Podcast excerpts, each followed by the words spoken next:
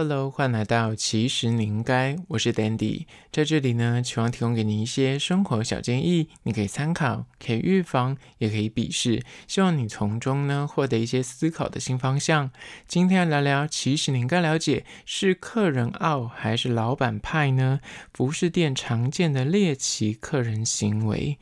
今天要聊这个主题呢，是因为之前新闻媒体大家都在讨论 OK 这件事情。我本身刚好在疫情前有开三年的服饰店，那所以跟客人交手有蛮多故事可以分享。但因为时间已经过很久，所以我觉得现在拿出来讲，应该就是一个诶趣闻或是一个分享的态度，没有要批评大家，单纯就是来讨论一下到底开服饰店或是。当一个服饰店的消费者，到底中间会有怎样有趣的猎奇互动行为呢？那今天就来好好聊聊这个主题。但在实际的进入主题之前呢，我要来分享一间位于宁夏夜市的小吃摊贩，叫做雅米花生卷冰淇淋。这间店呢，它贩售就是古早味的，算是甜点街边美食。主打商品呢，所谓的花生卷冰淇淋，它的花生呢是源自苏澳老店特制的花生砖，去现场它一大块，然后你点的话就现场刨，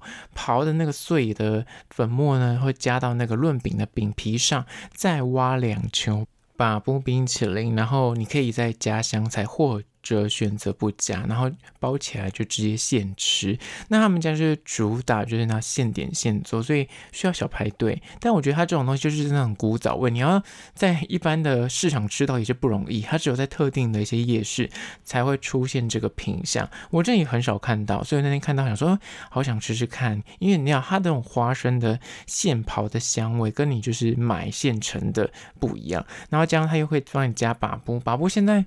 以前那种国小外面都会有那种，就是那把布摊，他会按把布把布，然后会卖。现在你要吃把布，真的是很难找。所以这个很特别、很古早味的甜点呢，我觉得我本身品尝完之后就觉得说很适合在夜市出现，因为在夜市就会大鱼大肉，吃什么鸡排啊、什么炸杏鲍菇啊，那样 heavy 的东西。但最后你就觉得说你想要吃点甜的当 ending，那一的就是所谓的糖葫芦，不然就是什么冰淇淋。但冰淇淋夜市好像也不太容易取得，所以这一款那个花生卷冰淇淋，我就觉得，哎，是蛮好当 ending 的一款食物。我本身吃完之后给它的分数是，嗯、就是偏好，就是觉得很特别，就吃一个古早味回忆的感觉。那他们家也算是有顾到卫生，就是你付钱的方法呢，它是有放零钱，你自己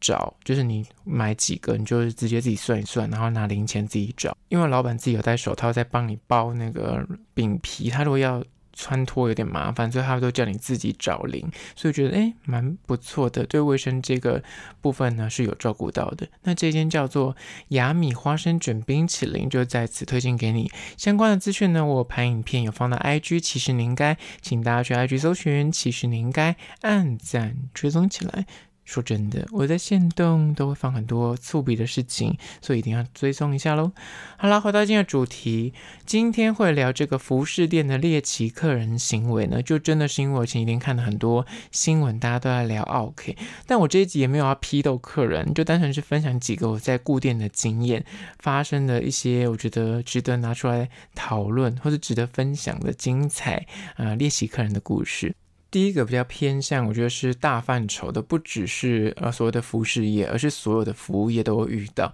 就是到底老板要不要主动的打招呼，要不要走到前面去跟你说，哎，有问题可以跟我说，哎，可以试穿看看哦，或是哎，我这东西哎有需要介绍吗？你懂吗？到底该不该在客人进门的时候主动走去打招呼，还是不要打招呼？这件事情呢，我觉得客人分为两派，一派的人呢，真的我遇过两种都有，一派的是他认为你走过来跟你跟我打招呼，我压力很大，我宁愿自己翻自己看，我有问题我就会主动的啊问你，所以在我开口之前，你就是。做你自己的事情就好了，你也不用主动眼睛一直盯着我，我走到哪跟到哪。这是一派的客人，另外一派客人呢，他就会希望你就是很热情的来跟我招呼，然后我一到我走到哪，你应该就要稍微留意一下，这样子我有问题，或是我觉得这个东西我要问颜色，不会说找不到人，就是那老板也是很两难，因为真的。有两种这样的客人，因为前者是大部分年轻人，或是刚出社会的人，或是学生族群，大部分人都喜欢自己逛，又加上近几年其实很多什么 Uniqlo 啊、Zara、H&M 这种都已经啊、就是自己拿衣服自己去试穿，他不会管你，他也不会主动去跟你推销，或是告诉你说哦，这东西多少钱或材质如何，反正就是自己逛。但因为像我们这种自营的服饰店，就店面很小一个啊，你望眼所及，老板就是你，就是一定看到老板在哪里，看到店员在哪里。它不是大到像那种我刚刚讲什么连锁那种，那这种可能你可老板跟店员都找不到人，那这很合理，因为它有试衣间，你可以自己去试衣服。但通常这种小型规模的服饰店，你走进去，老板，我是刚刚讲的餐饮也是啊，就是你走进去，老板一定跟你对得到眼，这时候。到底该不该很热情的去招呼你，还是说保持距离？那你如果太过热情，真的很多人一进来，他看到你要你要你要往前了，你要去接近他，他就会溜走。那或他就是会，你要立刻找个理由说没有，我看看，就是赶快就闪人。那另外一派，我真的也遇过是那种阿姨姐姐啊，他们就是期待你要很热情的打招呼。你如果怠慢了他，他进来，你竟然就是自己还在那边用电脑，还在划手机，还在呃整理衣服、烫衣服，他就会觉得说好啊，你就是没有想赚这笔钱，那我就不想在这边消费，他就会。走人，真的两派都有，所以这种状况有很多人，就是他如果不喜欢，就是老板来打扰的人，他就觉得你很烦。但说实在的，就是真的老板很两难，他无法判断你这个客人到底是喜欢怎么样。那有些人还会因此去刚刚讲，就留负评啊，或者他可能还会就撂狠话。真的有些阿姨就就是说啊，我来这么久都没有人来招呼我，我刚刚在那边站很久，我想问个颜色都找不到人，就是这样，真的会有这个状况。所以有时候服饰店的老板也是蛮冤的，而且是一个小小的分享。下一个故事呢，是有关，就是最近我在短影片的平台都看到很多大家在讨论说，crazy rich people，超级有钱人，就是你人生中总是会遇到一些超级有钱人，然后他们问出的问题就会让你想说，哈？或者是你会对于自己问出问题想说，嗯，我是不是犯了什么很愚蠢的错误？那来分享一个故事。我在我的整个服饰店经营的三年之间呢，我遇过一个客人让我印象非常深刻。他是从中国大陆那边来的留学生，那他之前长期就是固定都会来我店里面消费，然后有时候跟他闲聊几句，因为熟了之后大家就会稍微聊一下天。那我记得那一年刚好是哎农历新年过后，他从呃他家乡就是回来台湾要准备开学了，所以他要来买一些开学之后可以穿的衣服。所以呢，他来买一买之后，他就是哎那一天又花了非常多钱。他每次来都买非常多，而且他大概一两个礼拜就会出现一次。那那时候结账的时候，我记得好像是一万出头吧。然后我就说，哎，这样这个价格。然后他就说，哎呀，就是这个价格。你看我回来台湾这边的那个钱又被花差不多了。那我就碎嘴句说啊，反正过年应该有啊、压岁钱，有所谓的红包吧。那就是应该可以犒赏一下自己。那我就讲完这句之后，他就回我说：“嗯，我没有收过红包啊。”我说：“啊，所以你们那边是没有红包这个概念吗？”他说：“有的，他就是他其他朋友是会收红包的。”他说：“我家从来没有就是在收红包。”那我就想说，我记我以前跟他聊天的过程中，我知道他家家境不错。可是我想说，哎，这次是风俗民情不一样吗？还是说是他特例？我说：“哦，那你没有红包，那你这样过年回去，如果你要买东西的话，那这样怎么办呢？就是你等于是。”没有压岁钱，也没有红包的状况，我就很惊讶。他就回我说：“哦，没有，我就会打电话给我们家会计，那他就会打钱给我。我从来都没有收过红包，就是打给我们家的会计。那我说，哇哦，我真是又突破了三关，就是他们家自己有一个会计，所以他根本不用红包，他要钱就是打电话给那个会计，会计先生或会计小姐就会把钱打给他。那他那个时候之前来我店里跟我。啊、呃，就是消费的时候就会闲聊。他常说他就是一趟从学校出来，他就是会撒个 maybe 一万台币，然后才会回去他的宿舍，就想说，哎，他这对他来说是很自然的。那我现在问你一个蠢问题，现在问他说，为什么没有红包？然后我还记得他聊天的过程中，他常会分享说，他以前就是，呃，就是司机会接送，他从来没有自己搭过车，有搭过车也是校车，所以就是。种种的猎奇的故事都让我很震惊，然后他也跟我分享说，其实我来这边念书，纯粹就是因为要回去接他未来就是那边是盖那种承包整栋大楼建设的，他只是想来拿个文凭，那这样一个 title，他回去至少呃当主管职，或者直接接手公司的时候，不会让人家觉得说他不是专业的，他至少有这个 title 或是念过相关的。即便他就说他不念书，他还是回去可以直接接管公司。只是说他就是觉得自己还是要挣一个头衔，这样子回去接管的时候会比较妥当。就是听完这个故事之后，有钱人真的跟我们想的不一样。而这位客人呢，他因为就是他每次消费金额都是颇高的，但他每次来，他就会把你当成是个服务站，他可能经过你这个店家就来充个电，或者来坐休息一会儿，然后他不一定会买东西，但是跟你闲聊啊，或者偶尔他就是来充个电，他可能就会买个衣服，都可能，就是他就是把你当成是他的一个服务站，但。这样的状况，其实你只要对他很礼貌，你只要服务够周到，其实这种客人是非常死忠的客人，就是好客了。所以你会发现很多那种所谓的精品，有没有真的贵妇或真的消费能力很高的人？他是走进去 LV，走进去 GUCCI，他才不可能站在那边自己在那边逛，他是会那长驱直入的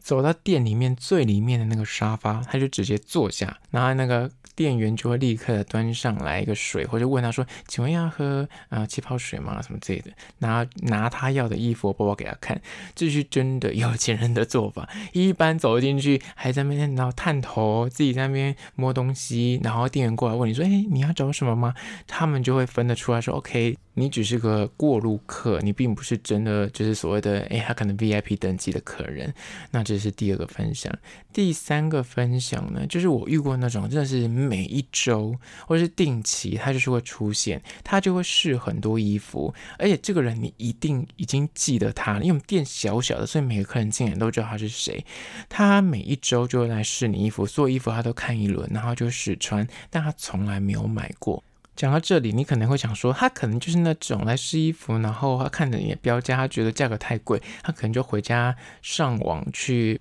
找更便宜的代购也好，或者找更便宜的衣服来下单这样子，我觉得这是一类的人。但这个客人因为他太让我印象深刻，所以我记到现在。因为我一看到他的穿着打扮，跟我跟他在聊天的过程之中，大家就猜得到为什么他是固定会出来逛街，但是他不买衣服，因为他本身是念服装的，或是他本身现在是服装设计师，他是来看版型的，他是来看你这一季，就是最近可能有什么新品，他。是想要来试那个衣料，或者想要试那个衣服的形状，但他当然没有要买衣服，他单纯就是来试衣服跟看衣服。但我个人觉得你要看衣服、试衣服，fine 都好。可是当你每次来都是做同样的事情，但是你没有消费，其实你会让店员跟让老板就觉得我花了这么多时间拿那么多衣服给你试。但你没有消费，但是每次你来，我大概就可以预知说你接下来又要穿衣服，然后我又要拿衣服给你试，但你又要走，那我又开始重新整理，又要整烫之类的。我觉得难免每个店员、每个老板多少都会有一点点不开心。虽然这个客人他每次来，我还是让他试，我还是让他穿，还是会跟他聊天，就是当成就是他有可能会买的状态再继续跟他聊天跟互动下去。但我必须说，这类的客人真的有，但你就得要去衡量说，那你是要用。这样态度面对他，有些比较就是派一点的老板，可能就会就会给他脸色，或者就是故意说我们的没尺寸，然后就不想卖他这样。我觉得这是两方都要互相体谅。你如果是这类需要去看版型，或者你需要去研究衣料的人，真的是有时候你就可以直说，不要让店员或老板有那个期待，或是他就觉得压力很大。那这样久了之后，你如果真的是只是来单纯看衣服，然后想要看版型，其实你用讲的，你直接明讲，大家都不太会阻止你。只是说，如果是你用的是有点就是刻意来，然后大试特试，然后最后面没有要消费，但但是每次都要让人家重新来过一次折衣服啊、整烫啊，就真的是会让人家有点恼怒。那接下来的一个猎奇的客人行径呢，就是我有遇过那种客人是，他给我买了一件大衣，然后他买完之后，隔了大概两个礼拜吧。他就打了那个讯息给我，跟我说：“哎，你那个外套很像在起毛球，哎，这样子。”那我心里想，因为当天他来跟我买，他跟我说他要急着买，是因为他要穿去韩国，所以呢，他急着要这个大衣，然后他就买，他就穿去韩国，要六天吧。然后他就是穿回来的时候，他发现说：“哎，那个你知道衣服摩擦，尤其是羊毛大衣，就是偶尔就是会有一些说的，就是那起毛球。如果你天气这么冷的状况，然后你又是手肘。”手的手臂跟那个口袋处会磨，你只要长期摩擦，就是难免会有毛球。那他打给我，他就跟我说：“哎，又起毛球诶，怎么才刚买没多久就起毛球？”那像这种状况，就是你要怎么判断说这件衣服的毛料问题吗？还是他自己使用不当？还是说啊、就是他是个 OK，他找你？查，但这个客人说实在，他不是常客，他算是第一次来买衣服。那只是那时候他有加了一下那个社群，他他想说之后有新衣服可以再来看。但有趣的是，因为我卖的衣服就是标榜正韩国，因为我每个月会去韩国带货，所以他又要去韩国玩，所以他那时候要买的时候，我就已经跟他说：“哎，你确定你要在这边买吗？因为你不是要去韩国吗？那这样子你不是买一买，等于是这件衣服才从我带他从韩国飞回来台湾，你又要把它从台。”台湾再穿去韩国，我的意思只是这样讲，但他要买我也不会阻止他，只是他就说，因为台湾现在的外套不是很好看，他想要买件好看的外套可以去拍照，所以他买这件时候很阿萨里。然后他买完之后，但是他就又特地跟我讲这件事情，感觉就是他希望这件外套是可以，就是我跟他退掉的，但。以这个状况，我当然就是觉得他都这样讲了，那我当然就直接回答说没问题，你把衣服拿回来给我，我觉得应该是衣料的问题，所以没关系，你那个多少钱，我就直接看折现金给你，还是说你要换衣服，就是直接换别的东西品相，就是把它拿回去。结果呢，他真的就是真的就在拿那件外套给我，那我也看到的确起了一点毛球，但这个状况之下，如果你今天。是老板，你会怎样做选择呢？因为的确有所谓的什么七天鉴赏期，但是衣服这种事情应该是没有。但你要硬要讲，他如果跟你争执说这就是你衣服的质量很差什么之类的，你就是你也永远讲不过他。那可能在你的就留言板留复评之类的。那我为了节省这一切后续的就是处置。当然啦、啊，这个客人后来再来买衣服，我也会特别的当心跟留意，因为你就会觉得说你不确定他的心态为何，所以他拿来的时候呢，我就说你要不就是换，比方你买那件外套，我记得他那外套好像两三千吧，你要不要直接就对，就看你要换其他的衣服，那我就折衣服给你这样子，或者你如果真的，因为他来的时候呢，他就是还在那边稍微逛了一下，可他就又装了一副说，可是我就觉得很像没有我想要的衣服诶。他就这样讲，那我后来我就说没关系啊，那我就退你现金，小事，我就是把现金退给他。这样子的状况之下呢，一你可以省下说他后续就是在跟跟你争执说，如果你不给他退，然后如果他又觉得这衣服有问题，他又不开心，然后之后他也不会来跟你消费，就是你可能会出现这样的问题。二是你今天给他退换货，那或者是你直接还现金给他，你可能折损的是这件衣服的成本，因为以店家的。角度，当然不希望他把这个东西写到负评去。但我以这个方法，有可能如果他是个好客的话，因为我这个作为让他换货，他下次还是会想来跟我购买，或者他会觉得，哎，这老板蛮，嗯，蛮实在的，就是说换就换，不啰嗦。有可能是因为这个状况，他可能之后还是会变成一个常客，所以我就以这个方法退回给他。所以这个客人我也记得很清楚，他后续他也很震惊，他说：“你真的要给我换吗？”我说：“就换就换啊，没关系。”我说：“你起毛球没关系，我就去清理一下，我可以送给我们的家人穿之类的。”反正我觉得那个是小事。如果你真的觉得这个你很在意的话，因为每个人在意的点不一样。但是说实在的，我买这件衣服，我也没有办法百分之百确定为什么它会起毛球，因为毕竟你知道，我去批货的时候，那个衣服我也没有办法去测试它的那个衣料到底多容易起毛球或多不容易起毛球。我最多只能用我的手，或是以它的那个标去稍微做点判断。但基本上像这种批货的地方，它不可能有什么里面的什么纤维几帕森、几帕森，我只能至多。问一下那个店员说：“哎，这是羊毛的吗？几帕？那他当然可以讲真话或讲假话，我也没办法判断。总而言之，遇到这个状况，你如果是老板，你要怎么选择，就会影响到你后续这个店的评价。那那时候我的那个做法，我是觉得让我蛮印象深刻的。这个客人，只是说一之后如果遇到相同的状况，他如果又出现，又同样再退一次货，我可能之后就会把他列到我们黑名单。那如果你是消费者，可能要稍微留意，因为老板绝对都有列黑名单，就这个客人之前买过什么衣服，或者他的纠纷，他一定大概都略知一二。接下来讲一些比较常见的，我有遇过那种，哎，就是什么，他要求要打折啊，然后后来他还要要求去尾数啊，这种就是真的很多姐姐啊、阿姨啊很爱讲，就是你跟他讲个数字，他还是会再往下降，但这种久了，就是你只要踩稳自己的呃底线，或是你就是有自己的游戏规则讲明了，他就是无法再往下扣。但前提是你这间店家要有自己的游戏规则，这样子你才不会就是有其他客人来的时候，你会诶讲法不一。那当然我还有遇过那种比较猎奇一点的，就是呃，因为我是韩国连线，我会去韩国现买现拍。但所谓的韩国连线是你在我呢还在韩国的状况之下，我只拍了张照片，你没办法试穿，你就得要立刻下单，立刻付款，那我就把衣服寄给你。那当然，因为我在韩国的状况下，很多人会问尺寸啊，诶，这有什么尺寸？这有什么颜色？那你可以帮我量一下那个肩宽，可以帮我量一下那个下摆的宽度，可以帮我量一下衣长吗？可以帮我量一下那个袖子的长度，或是它是缩口的还是什么颜色什么这，种种就是同时间会有很多人在问这些细项的问题。但你问了，OK，我觉得很合理，我就量给你，我就是拍给你。有些客人就是他会问超级细。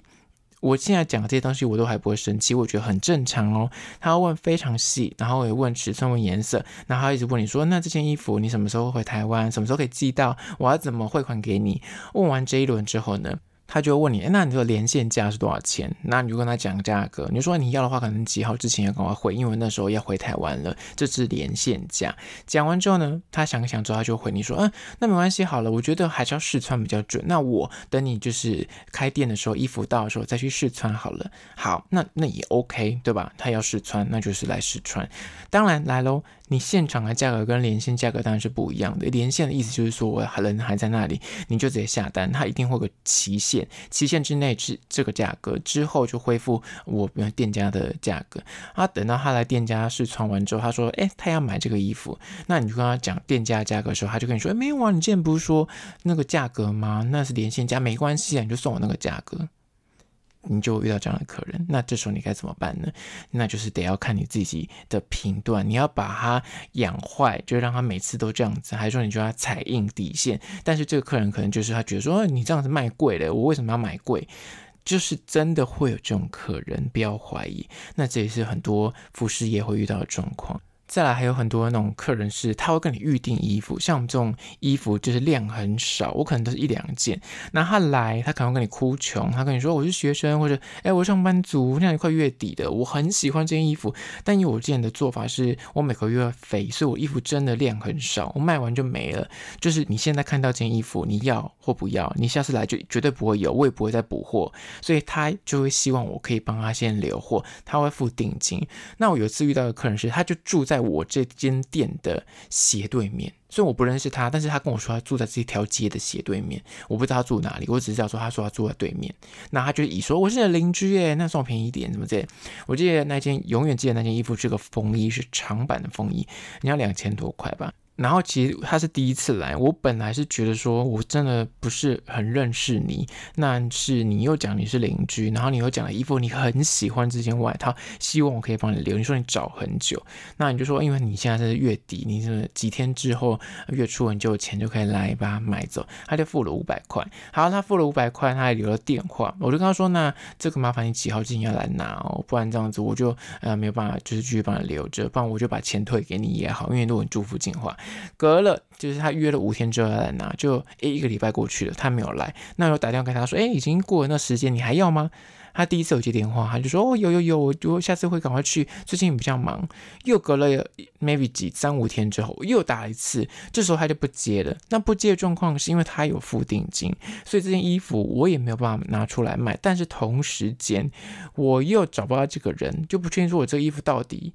他有没有要。那这时候老板就会非常的麻烦，因为你知道衣服这种事情，就是它会有季节限定的。你现在一个月前天天气还凉凉的，你可以卖外套；一个月后像现在这种天气，你要卖外套可能就跑不动，而且还会有流行性的问题。就是我刚刚讲的，因为我每个月会去韩国批货，你看到衣服是最新的衣服，这件衣服本来是应该 suppose 挂在衣架上面卖，但是你你你要了，我就把它收到袋子里面，变成是没有人看得到这件衣服。但我如果后来又把拿出来，大家会以为常客会以为说，这件衣服是不是挂很久？因为你上一次连线的时候不是已经有这件衣服，为什么现在已经挂了一个月还在这里？但 actually 可能是因为你后来弃单，我再把它拿出来挂。那会是因为天气的因素，这衣服我可能就再也卖不出去了。所以就是像这种事情就会很困扰这种服饰店店员或者服饰店老板。很多人就是你订了衣服就弃单，或者是你订衣服你不要，你也可以阿萨里跟他说，哎，我不要这件衣服。但有些人又是会那种，那，他就是又。不甘愿那个五百块被你吃掉，他又不想要直接跟你说我不要这件衣服，那那五百块你可以退我吗？因为合理来说，你今天付了定金，你不买这件衣服，那个定金就是老板要吸收吃掉这样，但那个人就是。不接电话，所以变成是你无法进行下一步。是我可以把这件衣服拿出来卖吗？还是说我也拜托你，如果真的你不想要，没关系，你跟我讲一声，我就把这五百块退给你。后来就是联系不上，然后我也没办法，就是只好就继续的放着，直到真的是后来人家留语音跟他讲吧，说如果你真的不要的话，我可以把那个定金退给你，但是你要告诉我一声。他后来才告诉我说他真的不想要这样子，你看这。百百种人都有，那这也是一种那遇到的猎奇行径。再下一个呢，是我的店比较特别，可能会遇到这样的状况，是很多客人会来买衣服的同时呢，会做一些类似他想要做心理咨商。我是讲开玩笑的，就是他会跟我分享他诶分手啊、学业的问题啊、工作不顺啊，他们来买衣服之余是会跟你做。很长时间的谈心时间，但我个人觉得，以我的状态，如果店小小的，然后没有什么客人，OK 啊，就是大家聊聊天当朋友没有问题。但有些人就是，啊、我有遇过那种，就是他会跟你聊比较尖锐的问题，一些政治议题的。刚刚讲的是有些真的很死忠的客人，他还跟你聊天，你会很开心，因为他们就是感觉有点像朋友了，就是他基本是常客。但我有遇过那种，是他就是真的不是来买衣服的，他单纯就是想来跟你聊天。那他聊的议题又会偏有点严肃，或是偏有一点敏感，因为我有遇过一组，就是大概三五个，就是中国来的，算是阿姨，那她就是来看你衣服，她很明显就是来翻衣服，她只是想要跟你闲聊几句，因为很明确，他们就是来观光，他们可能就看到，哎，就是有台湾人啊，就很想跟你聊天这样，那也 OK，但他们一进来呢，他就是非常很喜欢踩那个，你就是觉得会，嗯，你的这个问题是不是有一点前提或假设？因为他走进来之前，他们三五好友就像是那个欲望城市一样的那四个人并排这样在这闲聊。然后走进来说，他就看着我，就问着我说：“哎，小伙子，你有想回去吗？”我想说：“回去，回去哪里？”我的 OS 就是那时候就是那问号。然后他就说：“哎，你有想回去吗？”他又问了一次。那因为我听了他的口音，因为发现他们四个人在聊天的时候的口音，大家猜说哦，好好好，我大概知道他们是中国来的呃游客这样。然后又跟我说要回去，然后第一时间就说回哪里？回家吗？回哪里？然后他讲一下就要，然后另外那个人就说啊，他应该是跟蒋来的吧？那跟蒋来的吧？然后我说跟蒋哪个蒋？哦。脑中快速的翻转，意思应该在猜测他的意思，就是说，哦，你跟蒋中正来台湾的，就是那一批，可能是他们那打仗的时候来台湾的那个祖先是从那边过来，就对。他可能认为我是外省二代，因为我那时候讲话，我不知道为什么跟他们讲话，我觉得音特别的准。那他一讲完之后，我就立刻回答说：“哦，不是哦，不是哦，我们那个祖先他几百年前就来了，因为我刚好是闽南人，我会讲台语，所以我就说哦，泉州还漳州，那几百年前就来了，也不是，不是。”他就说：“哦，那你有想回去吗？”那因为我已经讲完刚刚的论述，我就直接回说哦，没有了，我在那边没有任何的那个亲戚了，就是我们几百年前就已经过来这里了，这样子就结束这一回合。然后他们就是悻悻然的，就是也没有买东西就走了，这样。就是你有时候就会遇到这种，哎，突然就是你会有点害怕，说，哎，这个我这个回答会不会踩到他们的底线，或是这回答我要怎么回答会比较得体一点？那更不用讲，如果遇到什么选举的期间呢，或是最近刚好在投票，你就是真的会 很不小心就会跟客人聊到这个东西，那就真的要很注意，因为你一不小心，可能那个他跟你站在不同的立场，那你以你的做生意的心态，你想说我干嘛跟你 跟你硬碰硬，我也不需要跟你在讲这些事情，反正我们只是一个 单纯的销售跟贩售的一个那互动而已，所以这也是蛮有趣的啦。好啦，今天就是简单的分享几个关于说在服饰店会遇到的几个猎奇跟客人互动的小故事，推荐给你做参考。那这一集比较偏闲聊集，不知道大家喜不喜欢？喜欢的话呢，欢迎到 Spotify 或者 Apple Podcast 帮我按下五星的好评。那如果你有任何意见呢、啊，或者诶你有相关的故事，也欢迎到 IG，其实你应该私讯给我。那如果是厂商的话呢，在资讯栏位有信箱，或是可以叫 IG，其实你应该私讯跟我联系喽。好啦，就是今天的，其实你应该下次见喽。